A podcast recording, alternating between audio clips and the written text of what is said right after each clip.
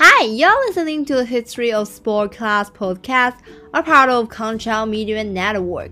I'm your host, Blaga. Today is the first episode of our podcast. So I'm so excited to start today's content, but let me first thank one sponsor of our podcast,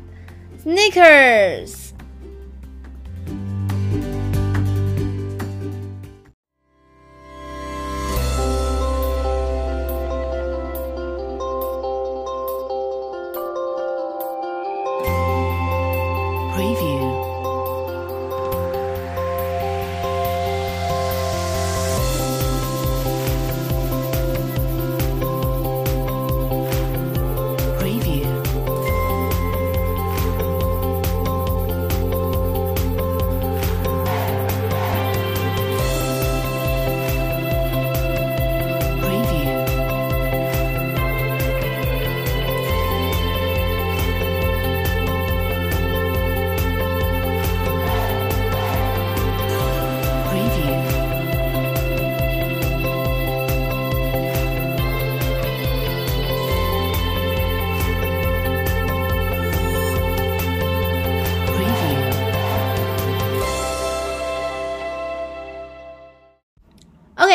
In today's few minutes, I'm going to talk about one legendary person who had a strong determination and defeat opponents on the wrestling battlefield with one leg. I believe many of you were quite familiar with him or have heard of him. He is Anthony Robles. So he was the NCAA national champion in 2011, which is Marvel Force. Generally speaking, people who are disabled cannot play such uh, strenuous sports, especially some of them even can't do wear and daily tasks like walking. So, how could Anthony Robles accomplish his goal of wrestling for his career without one leg? What triggered him to become so strong to conquer the obstacles in his life? Let's talk about his story. On July 20, 1998, Anthony Robles was born without his right leg. No one knew why he lost one leg, but fortunately, his mom gave him a lot of support instead of abandoning him. Anthony Robles said that his mom always told him, God made you this way for a reason, and made him believe it. With with the powerful motivation from his mom, he tried to play a bunch of sports, even football, when he was young. He was pushed by his mom to set his own boundaries. At age of 40, Anthony Robles wrote down on sticky notes about he wanted to be a state wrestling champion, and his wrestling life started in the high school of Arizona.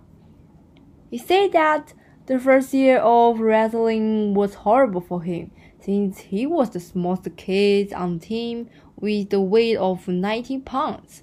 He finished the first year with only six records, as being the worst wrestler in the Mister City. At that time, no one believed such tiny boy with one leg can excel in the demanding wrestling games. However, these things are obstacles don't let Robles stop his wrestling life.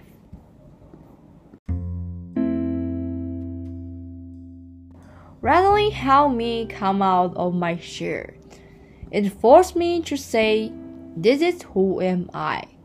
That's how Anthony Robles talk about the wrestling.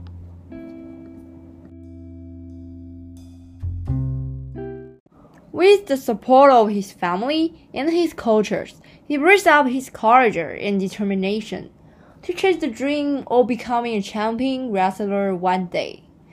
He asked his team's best wrestler named Chris Fuji for training together over the summer. So during the training, he tried to change his defensive strategy for defeating Fuji, which is really difficult for him to do. Fortunately, the transformation was really successful, which gave me him more confidence in the future competitions. After that summer, Anthony Robles mastered the new defenses and offensive movements. So he started his next stage.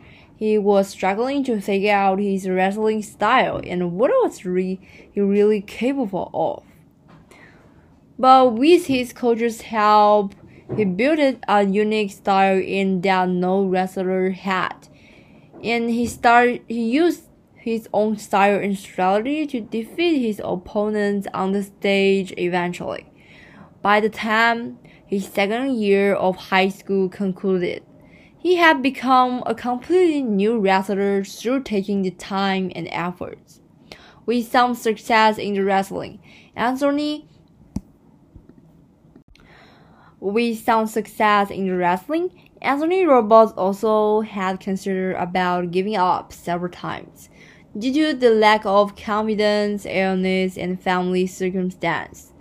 However, the love of wrestling and support from family, cultures, and friends kept him striving.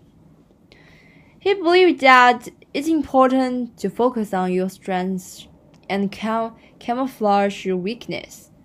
Don't worry about the things you can do or don't have, but find out what you are good at and hone the gifts you have. That will make you successful. Finally, he finished his junior and senior school with our 96 record and two-time Arizona State champion and a high school national champion. Despite some someone say that he is too small to rest rest in college, he still kept it going and wanted to excel at next level. This determination exerted him to take the scholarship from Arizona State University and start his collegiate career. Through enormous trials and hardships, Anthony finally won three-time All-American and the 2011 NCAA National Champion which surprised a lot of spectators. His uh, unstoppable chasing and strong determination touches many people, and even me. He used his story to prove that nothing is impossible. The journey of achieving something is long. But you can just write down your goals and look at them periodically as long as you're trying to get closer to the goals, you will progress. So believe yourself whatever you have, what kind of disabled or difficulties. Don't let others tell you how to do it. Just keep it going. What do you want is just over there. Okay, now the story is ending. And today, it's very fortunate that our podcast invited one surprise guest who just sit behind me and listen to the story now. Let me ask her about her feelings and opinion of the story. Hi, this is Eva Jiang. So the story is really amazing, which makes me retrospect the moment of drowning in the swimming pool. After this happened, I was afraid of swimming for the past few years. But after listening this story, I feel some motivation and courage. It starts to trigger me to defeat the fear. Thus, I think in the summer I can muster up the little courage to swim. Maybe I will like swimming again.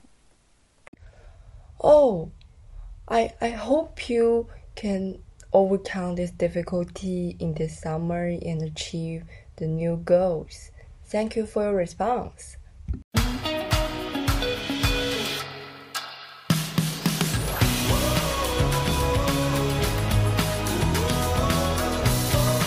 Preview.